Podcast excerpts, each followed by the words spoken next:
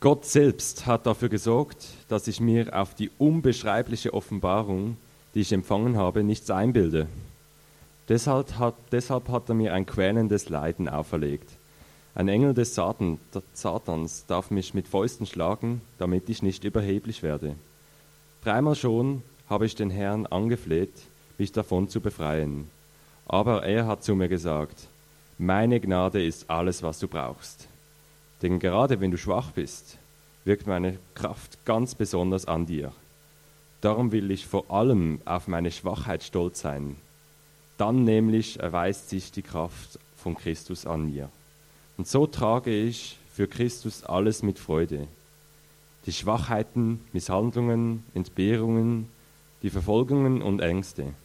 Denn ich weiß, gerade wenn ich schwach bin, bin ich stark. Danke vielmals. Ich freue mich, heute Morgen mit euch zusammen den Gottesdienst zu feiern. Mein Name ist Hans Bär, meine Frau Beatrice und wir sind dreißig Jahre in Thailand im interkulturellen Dienst gewesen, haben dort unter dem Volk von der Karen geschafft und sind seit fünf Monaten wieder zurück in die Schweiz. Zwischendurch sind wir einmal acht Jahre in der Schweiz gewesen, wo, wir, wo ich äh, Pastor war von der Freikirche Schone in Stammheim. Schönen Morgen mit euch zu erleben. Außergewöhnliche Situation wie überall, aber das stört uns nicht. Gott anzubetten, wo der gleiche ist. Das Thema, wenn ich schwach bin, dann bin ich stark. Wie geht das? Das Thema hat mich immer wieder beschäftigt über die letzten anderthalb Jahre. Ich habe vor letzten Dezember an einer Konferenz in London teilgenommen und ich habe einen Vortrag dazu erhalten, wo es darum gegangen ist, äh, wie kann man als Mitarbeiter in einem anderen Volk im Ausland den Dienst tun. Nicht aus der Position von der Stärke, sondern eigentlich aus der Position von der Schwäche. Also die Frage war, sind wir der grosse Sponsor? Kommen wir mit unserem totalen Wissen dorthin und meinen, wir wissen alles? Oder wie gehen, wie gehen wir um, wenn wir nicht mit Geld sind? Nicht mit unserem Wissen, sondern einfach mal als Begleiter der Leute. Spannend war, es hat riesige Diskussionen gegeben und hat mich auch zu dem Thema geführt, wenn ich schwach bin, dann bin ich stark.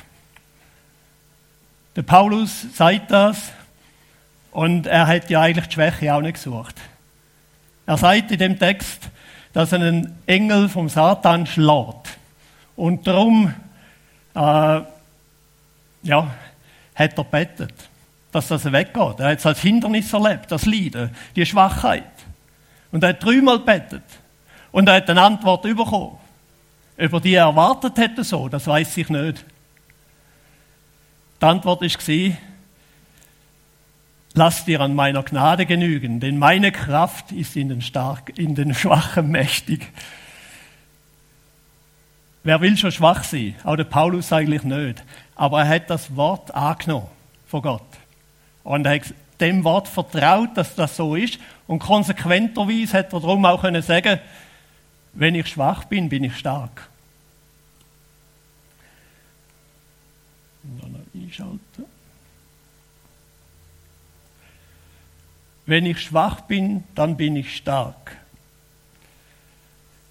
Das scheint wie ein Widerspruch zu sein. Aber der Paulus hat sicher auch darüber nachgedacht, dass eben der Widerspruch, das Paradox eben doch so ist.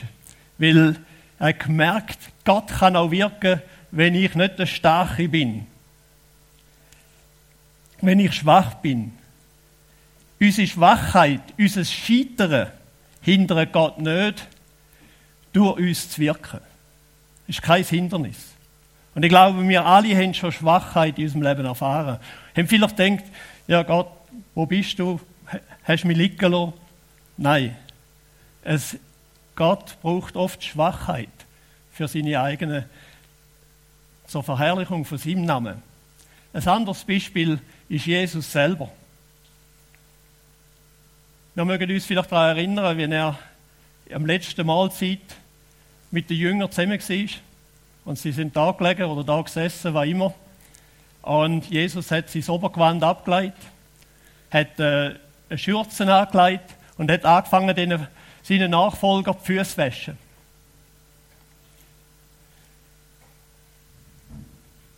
im Sklavendienst. Als Obergewand abgeleitet, das deutet auf etwas mehr hin. Er ist aus seinem Reich von Gott auf die Erde gekommen, als kleines Kind. Und wir freuen uns auf den Geburtstag von Jesus, auf die Weihnacht hin. Und als kleines Kind, total verletzlich, schwach, ist ja dann auch so gewesen, dass er bald musste fliehen nach Ägypten, ein paar Jahre dort unten gelebt, als Immigrant mit seinen Eltern, die Sprache nicht kennt in Ägypten. Äh, die Eltern, es war sicher eine schwierige Situation gewesen. Später als Wanderprediger hat er mal gesagt, Füchse haben Gruben, Höhlen, Vögel haben Nester, aber er selber hat keinen Platz, wo er seinen Kopf hinlegen kann. Und das ist sehr spannend, dort zu sehen, äh, wie das Kopf hinlegen, der Ausdruck im Griechischen nochmal vorkommt in der Bibel, und zwar im Johannes neunzehn dreißig, wo Jesus gesagt hat, es ist vollbracht, und er neigte sein Haupt, oder sein, seinen Kopf hat er hingelegt. Das ist genau das gleiche Wort. Jesus hat nie einen Platz gehabt. Sehr verletzlich gewesen. Er hat kein Zuhause in dem Sinne mehr gehabt. Bis er das vollbracht hat, für das, was er in die Welt gekommen ist.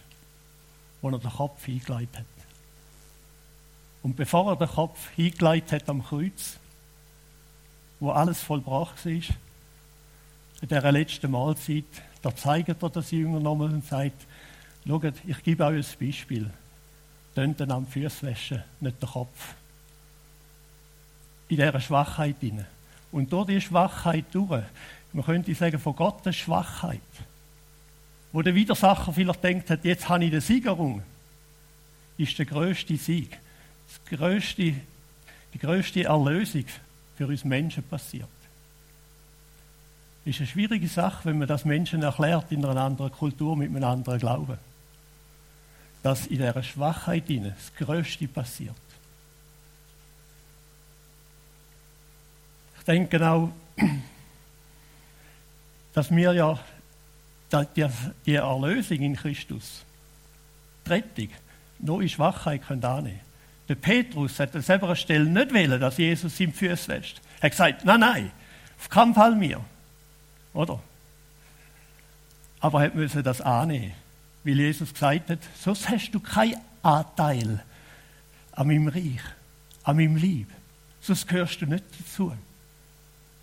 Und wir können auch letztlich Jesus nur in der Schwachheit annehmen, weil er selber gesagt hat, nur der Schwache muss einen Arzt haben, jemand, der ihn rettet, jemand, der ihn mitnimmt, der ihn wieder heil macht.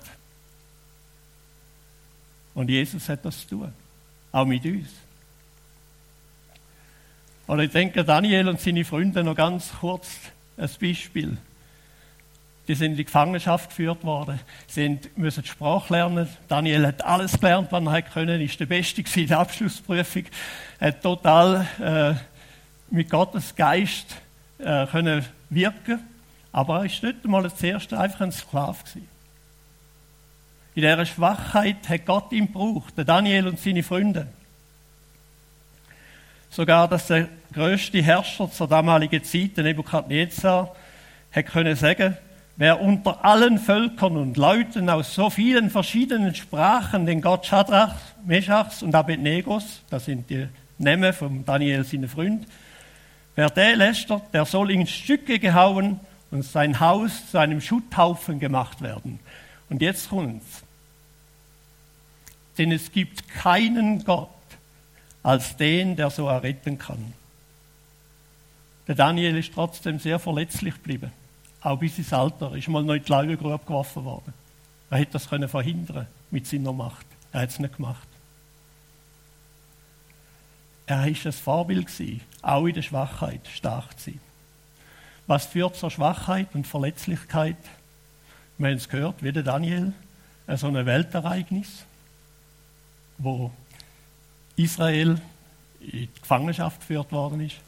Man könnte auch sagen, heute, wir haben das Weltereignis, die Pandemie, ist eine gewisse Schwachheit da, das müssen wir eingestehen, dazu müssen wir stehen, auch als Gemeinde. Es ist nicht einfach, aber es ist umso wichtiger, dass wir sehen, dass es kein Hindernis ist, für Gott zu wirken.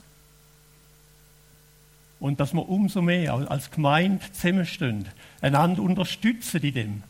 Auch Sie, die jetzt zu Hause schauen, hören, vielleicht gibt es heute mal ein Telefon zu jemandem, wo man sagt, hallo, wie geht es dir eigentlich?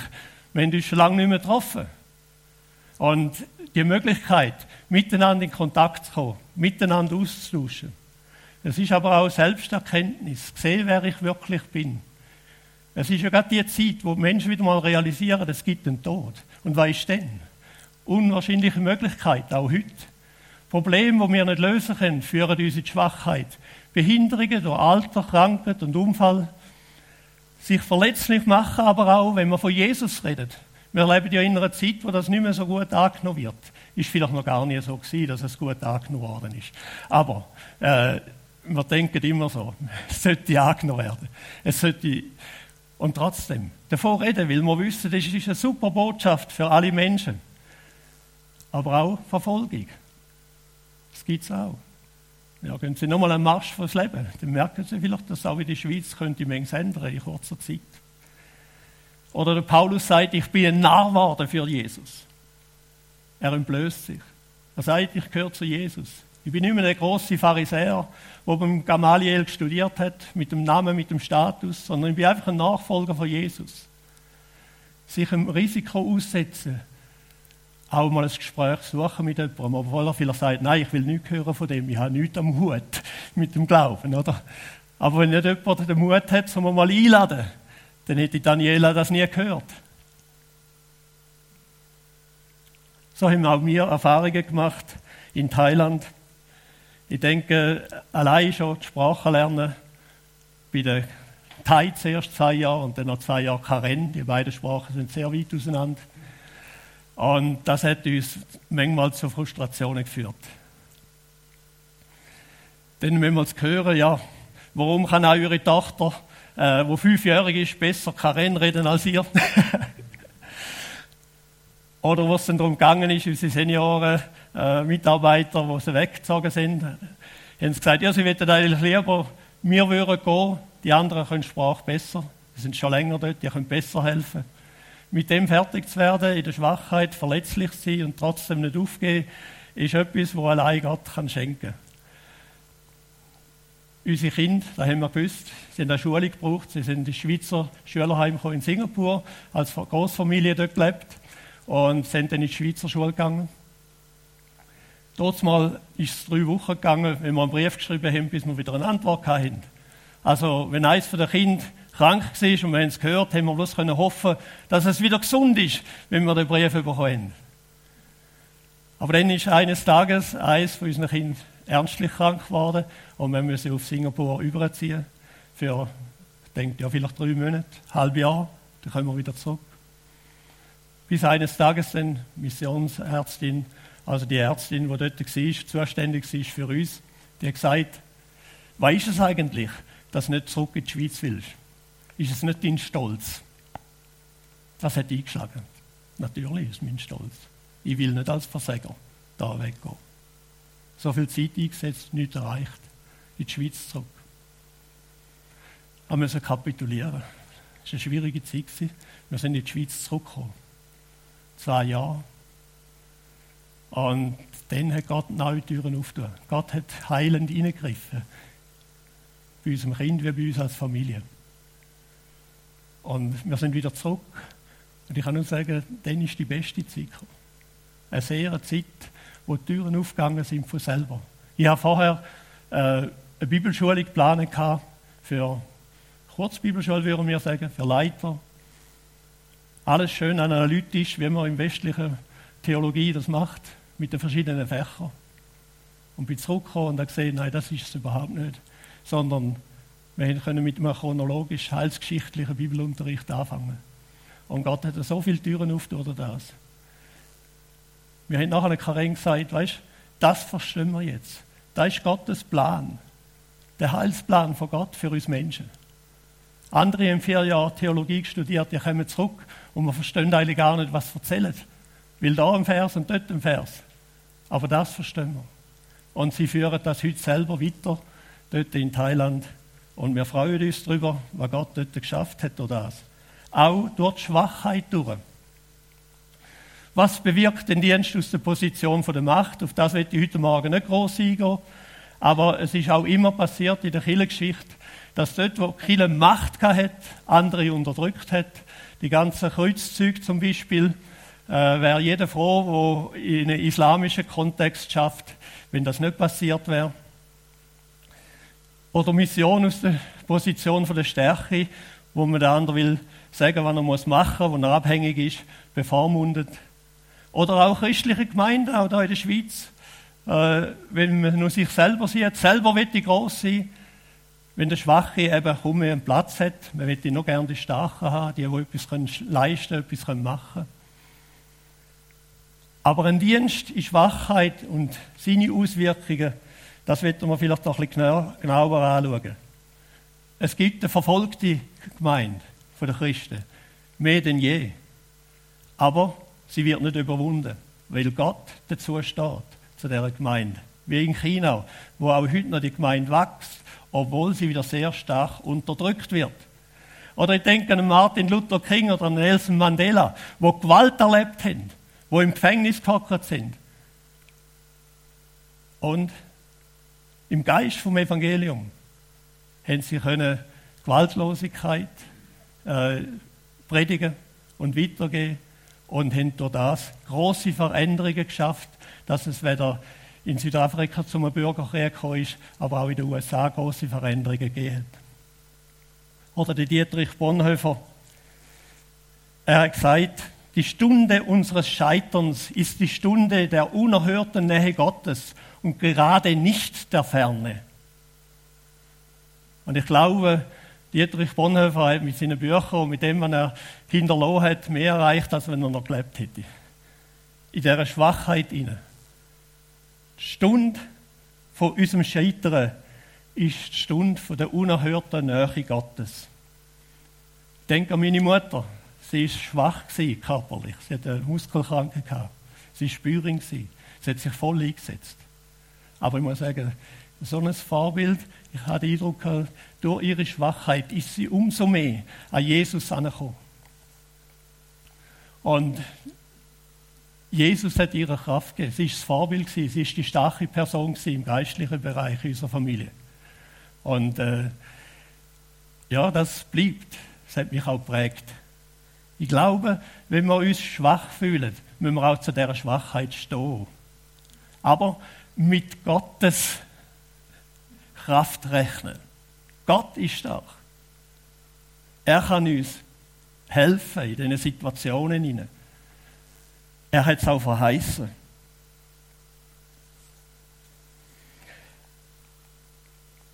Warum lässt Gott die Schwachheit zu? Warum lässt er uns die Verletzlichkeit erfahren?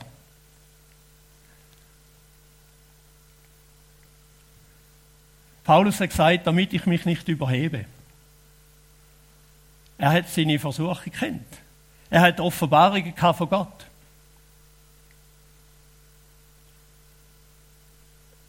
Er hat sehr stark können wirken.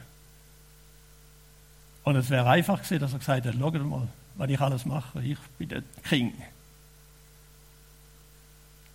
Und Gott gibt ihm einen schwachen Punkt ins Leben, wo nicht weggeht, wo einfach bleibt.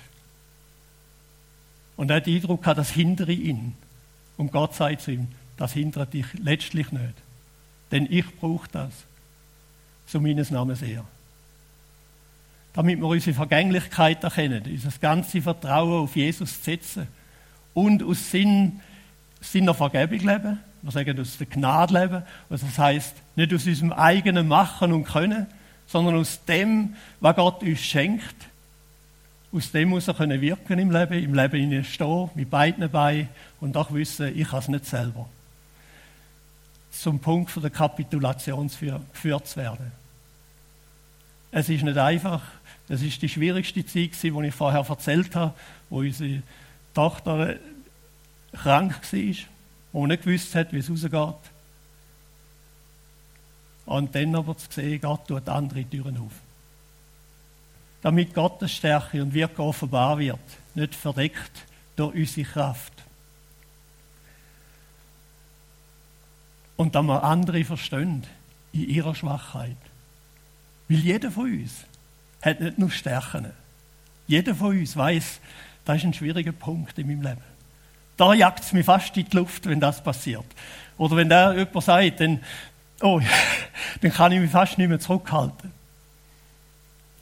Ich denke daran, wo wir die Sprache gelernt haben, vier Jahre lang. Und wo wir in die Schweiz zurückgekommen sind und wir wieder mal einen Gottesdienst auf Schweizerdeutsch erlebt haben, da sind meiner Frau Tränen gekommen. Jetzt habe ich gesagt, jetzt habe ich wieder mal alles verstanden. Total. Und wir haben die Sprache, wir haben immer gekämpft damit. Wir haben sie nie perfekt gelernt, die beiden Sprachen. Aber auch das hat Gott gebraucht. Zum Beispiel die Studenten von der Karen, wenn sie jetzt in die Stadt runterkommen, gehen, äh, studieren, dann haben sie ja eine ganz andere Sprache, Muttersprache. Aber sie müssen alles in Thai machen.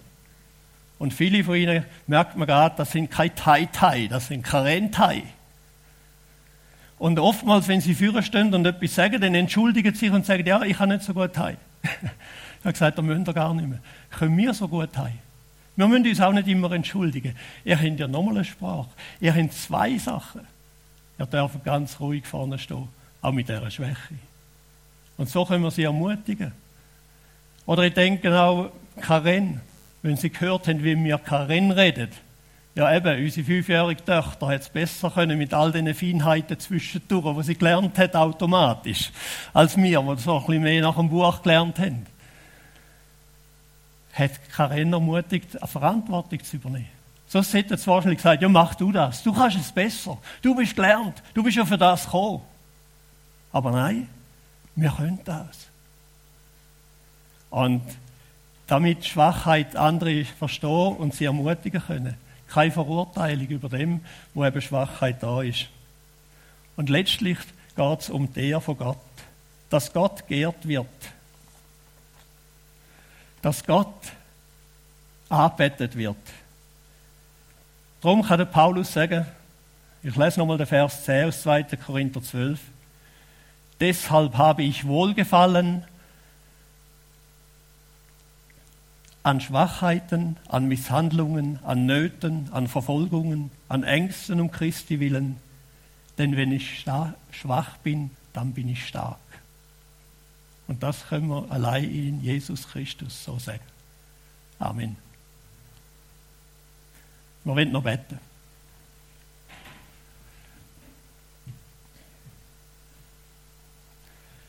Danke, Vater im Himmel, dass unsere Schwachheit kein Hindernis ist für dich.